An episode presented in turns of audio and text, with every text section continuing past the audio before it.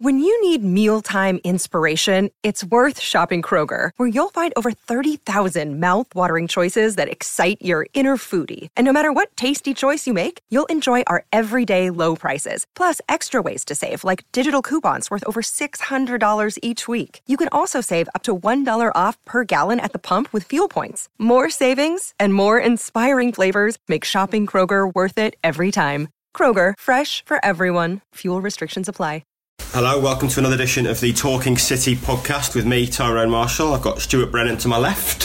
Hello there. Sat in the luxurious surroundings of our hotel room in Zagreb, overlooking a slum, I think. I think that's... I was trying to throw in a nice word, but yeah, we'll go with slum. It's definitely not a no-expense-spared hotel, but we're here, so we shouldn't complain, really. No.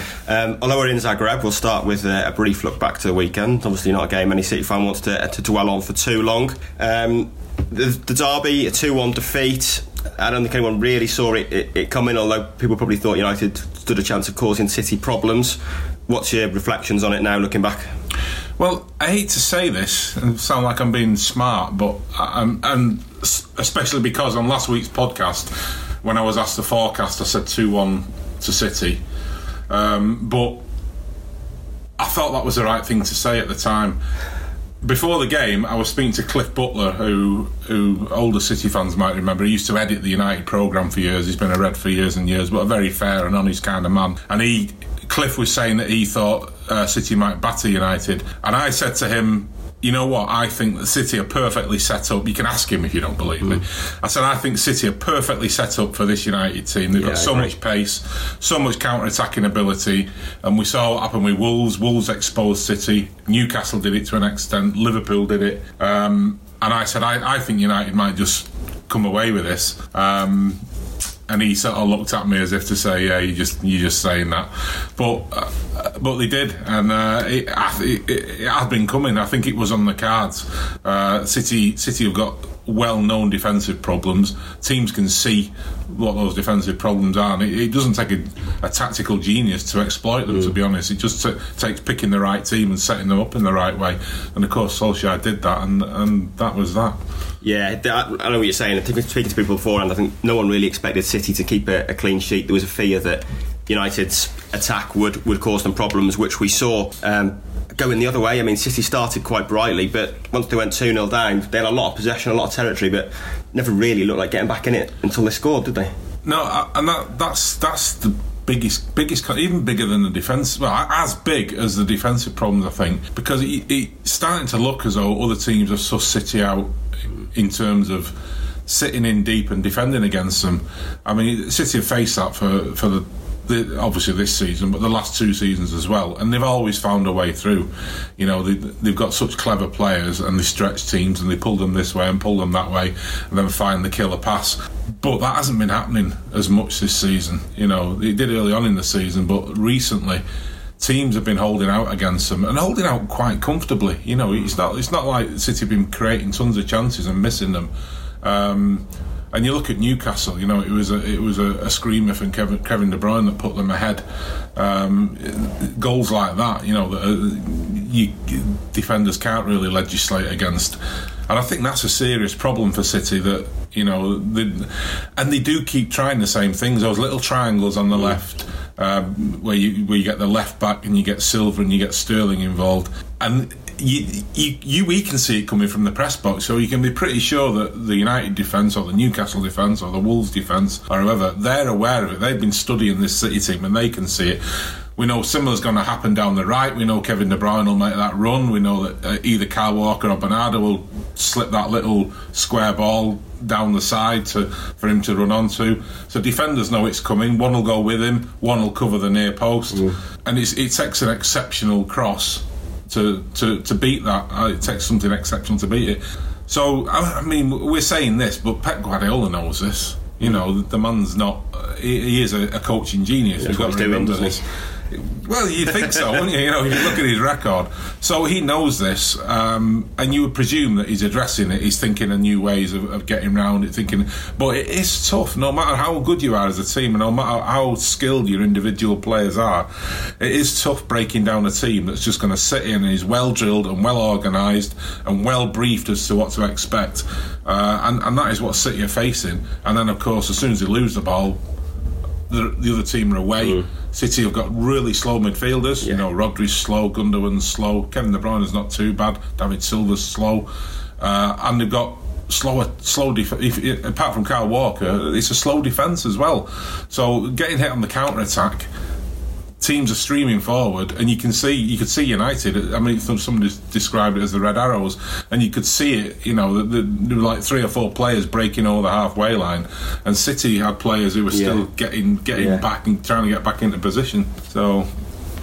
What did you make of the setup against United? Because we were both at Burnley on Tuesday night, and when David Silva played 90 minutes at Turf Moor, I mean, he doesn't play 90 minutes very often these days, and I thought he was brilliant at Turf Moor, but I took that as a sign that he wasn't going to start against United, and I thought he's going to play Gundogan and Rodri, knows the threat on the counter-attack, and just, I suppose, maybe pay United a little bit more respect, but everyone knows where United's strength are. We've seen enough of them this season to know that they've got no creativity, they can't break down a packed defence, but give them space to run into and counter-attack into, and they can be dangerous. Yeah. I was surprised when he left, although Rodri played well at Burnley, I was surprised when he left him on his own without a bit of extra support in terms of Gundogan facing that counter-attacking threat.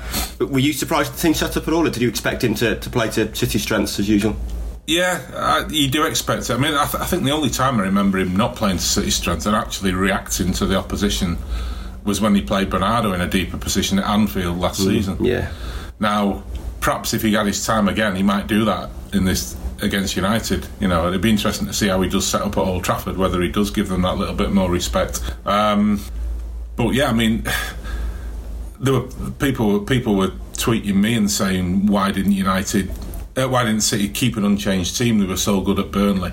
But they couldn't do that. I mean, for instance, people saying Otamendi played really well at Burnley. Well, of course he did, because he was up against a big lumping Chris Wood. Threat. You know, if Otamendi in that team would have been absolutely murdered, I suspect. Yeah. You know, Stones and Fernandinho found it tough, but Otamendi is so susceptible to pace, more so than those two. So yeah, it's horses for courses, and Pep always does trust in his players, and he's got good reason to trust in his players because he's just winning back-to-back titles. But like you say, you know, David Silva isn't capable of playing 3 games in a week, I don't think. Certainly not at the standard to which we've become accustomed. And I think Pep has really got to start putting more trust in Phil Foden. Yeah. He's got to give the lad a go. You know, how much nearer to the end of the season we're going to get? Surely he's not going to play David Silva time and time again till the end of the season, and then throw Phil Foden in from day one on next season. It's got to be a gradual process, and there's absolutely no sign of it. We know he'll play over here in Croatia because it's a dead game, but he needs to be playing in live games.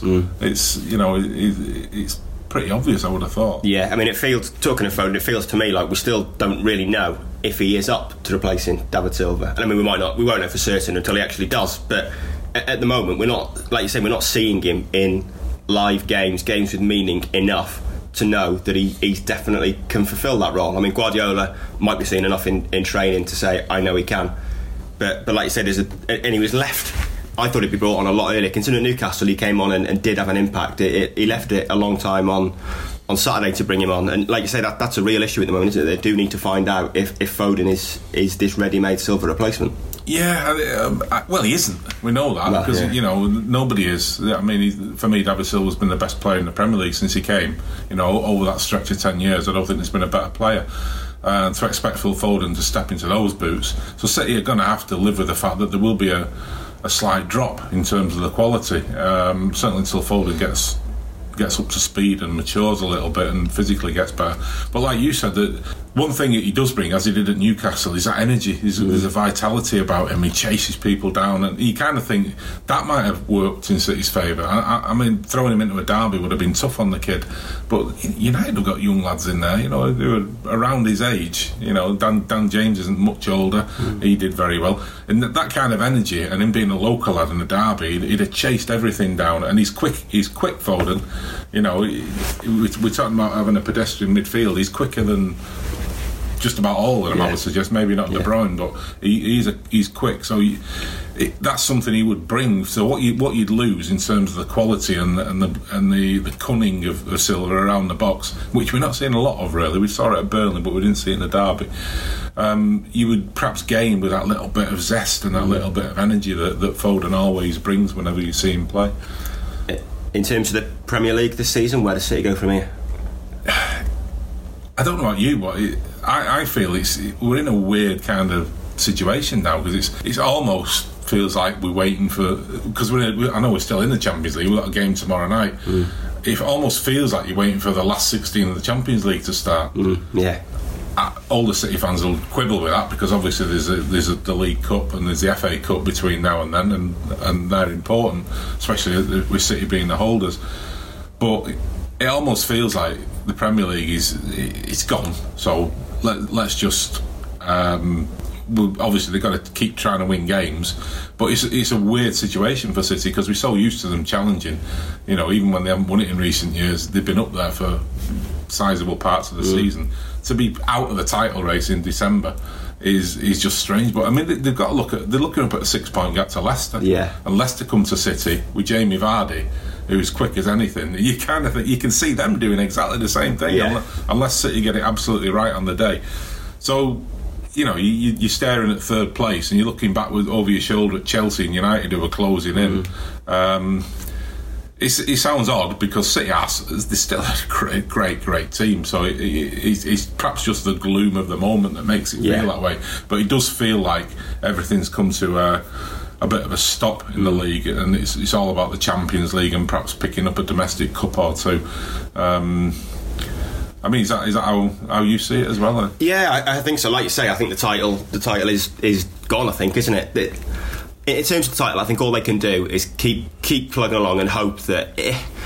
There's a lot of talk about Liverpool have bottled it before. At the moment, they don't look like bottling it. And if they're 14 points clear in January, February, they're not going to bottle it. The only way they can bottle it is if it's back to 6 points maybe in March or April time, and suddenly they think, oh God, is it happening again? But at the moment, there's no sign of it, is there?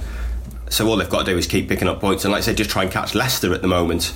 And it's interesting what you say, there are a couple of bad results, and you go from focusing on a team's strengths and their brilliance, as we have done with City, to suddenly going, oh my God, they look vulnerable every week, which feels like what we've done with City. And on that theme, we're skipping a game ahead here, but they go to Arsenal on Sunday, probably going to be without John Stones, we're thinking. So Fernandinho and Otamendi at centre-back, there's not a great deal of pace there. You look at that Arsenal front line, Aubameyang, Pepe got his first goal for Arsenal last night and looked rapid at times against West Ham. And I mean, Arsenal look a bit of a shambles as well at the moment. I watched them against Brighton on Thursday, and it was such an open game that it could be anything there. But you look at City defensively in that game, and you fear for them at Arsenal again, don't you? Yeah, you absolutely do. But we've feared for them at times in the past when they've had little bad spells in the past, and they come good. You know, they'll bounce. They're not a team that's won as much as it has without having, as well as the ability of the player. They've got a lot of guts. You know, they've got a lot of spirit, and they'll be hurting. And in the past, when City have been hurting, they've come back. And you would expect a reaction, not necessarily in this Dinamo Zagreb game, because it's going to be a lot of changes of personnel, but certainly Arsenal, they'll be going to that stadium and thinking this is our chance to show what we're about. But it'll be an interesting game. It could be 4-4. Yeah, it feels like it could be. Yeah. We'll turn our attentions to Zagreb, where we are at the moment. We're recording this before Pep's press conference. We're both going up there later, so keep an eye out on the MEN website for updates from that. City have trained this morning. Garcia and Taylor Harwood-Bellis both trained with the senior side. Fernandinho suspended, of course. Stones injured. I mean, looking at it, Garcia has got to start, hasn't he? I would think so. I would think it would be Garcia and Otamendi. It was odd, really, because when City decided not to go for another centre-back after they failed to get Harry Maguire, one of the reasons they pointed to was the fact that they did have Garcia and they did have Harwood-Bellis, who'd both been very impressive, but the two of them have faded out the picture. I mean, Harwood-Bellis has gone back into the under-23 setup. Garcia's been on the bench most of the time and hasn't really played much. So we've not really seen any of them, and fans have been clamouring to see more of Garcia, and I can understand why, because he's an organiser, he's a smart footballer, and obviously games like this are a way you've got the chance for him to go out and play and show what he can do. I think some fans might be a bit surprised that they're the only two. You know, there's no Tommy Doyle and so on. Yeah. I think the reason for that is probably because the youth league team, the under-19s, have got a big game. They're playing in the afternoon, as they always do in the youth league, and they've got a win over here to progress from the group. So in a lot of ways that's probably a better challenge for someone like Tommy Doyle, who'll be expected to run the game and try and win that game for City. He's been put into a situation where he's going away in Europe knowing that they've got to get a result, and City aren't used to that at that level. Yeah. Normally they're through by this point in the UEFA Youth League, or out as once or twice it's been in this in the last few years, but now they've got to come in. It is a, you know, it's a hazardous game where they've got to win to get through.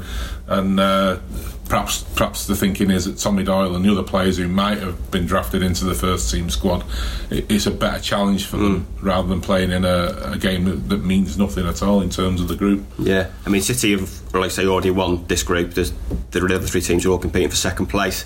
Pep was asked after that Shakhtar game, when City secured top spot with that draw, what sort of team he'd pick in, whether he'd play kids, and he basically said he'd play first team squad players at least, and you know, very nobly said that we've got to respect the competition, and that Atalanta and Shakhtar Donetsk are competing to go through in this group as well, and to field a load of kids against Dinamo Zagreb and lose the game would be unfair on them, which, you know, it is a very noble view, and I'm sure Atalanta and Shakhtar will be thanking him, but it's kind of reached a point where he almost needs to consider making changes, doesn't he? Because, like you say, City are struggling with injuries at the moment. They don't have loads of options, but at the same time, it's hard to see where those changes come. There's still no Aguero, so there's no real alternative to playing Jesus up front, so it's difficult to see how he makes too many changes in some areas, isn't it? Yeah, it is, and I think a lot of City fans will be saying, well, he shouldn't be thinking about Atlanta and Shakhtar Donetsk. He should be thinking about Manchester City, and I think a lot of managers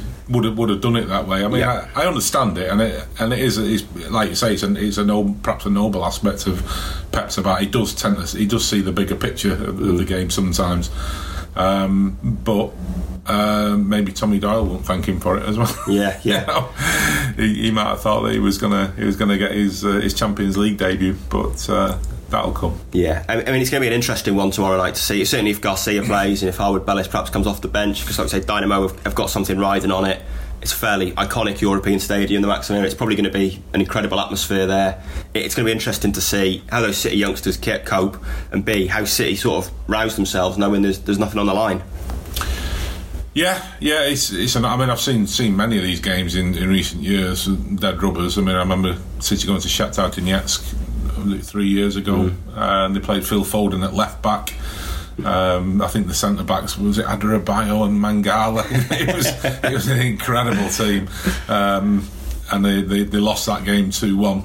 And Shakhtar, for them, it was a massive result. You know, they were still talking about it when we went back the following season, just how big a result it was.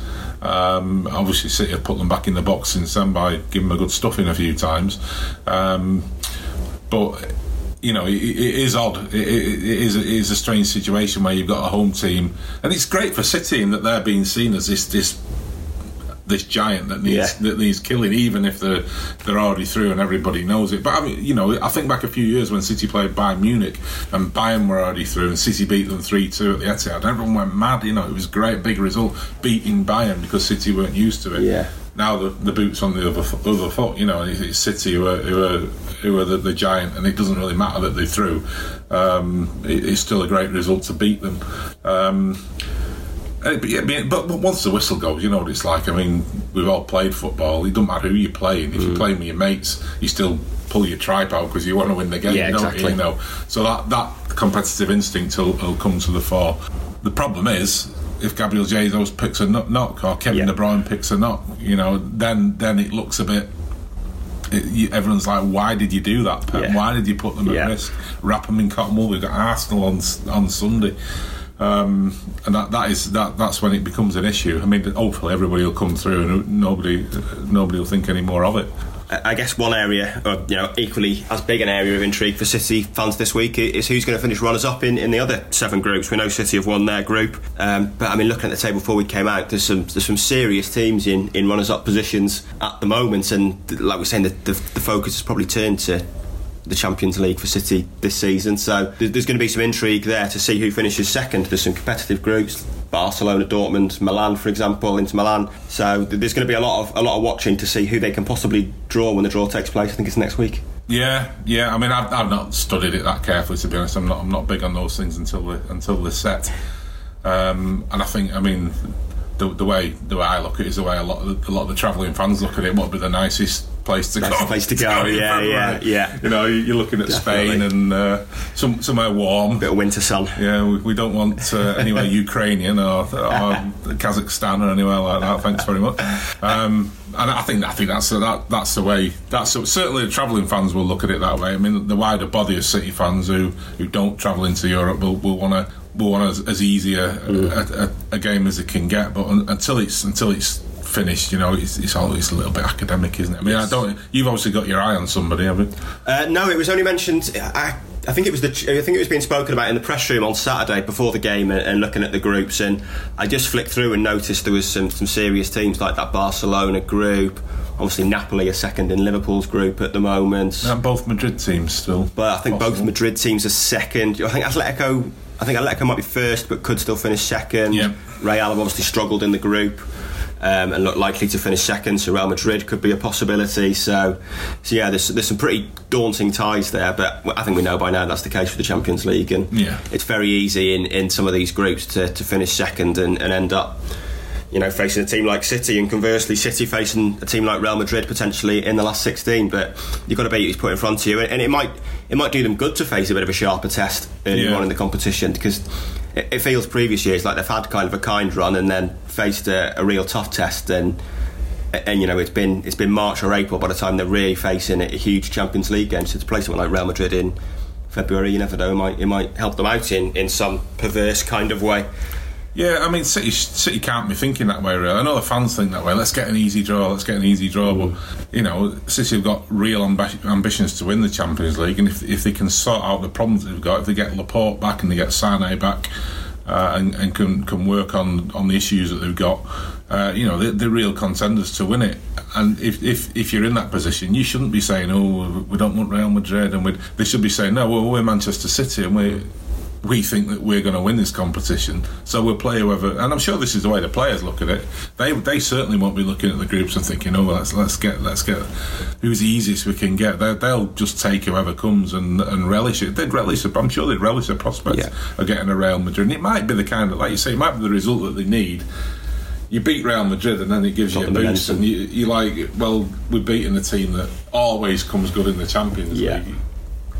Or another big team, and it gives you that boost which takes you into the later stages, maybe. Finally, then, what are we expecting tomorrow night? It's a difficult one to call, isn't it? Yeah, I think that's the primary thing: get everybody through unscathed. Yeah, you know, get them through. Don't lose the game, because the run is looking pretty bad, isn't it? Another defeat would just add to that little bit of gloom that there is knocking around them. Yeah, they need that shot of confidence, don't they? Yeah, a win and a decent performance would give everyone a little bit of a lift going into Arsenal, but Arsenal's the big game, we all know that. Yeah, definitely. Right, that's all for now from Zagreb. Keep an eye on the MEN website for updates from the Croatian capital, and we'll probably be back later in the week.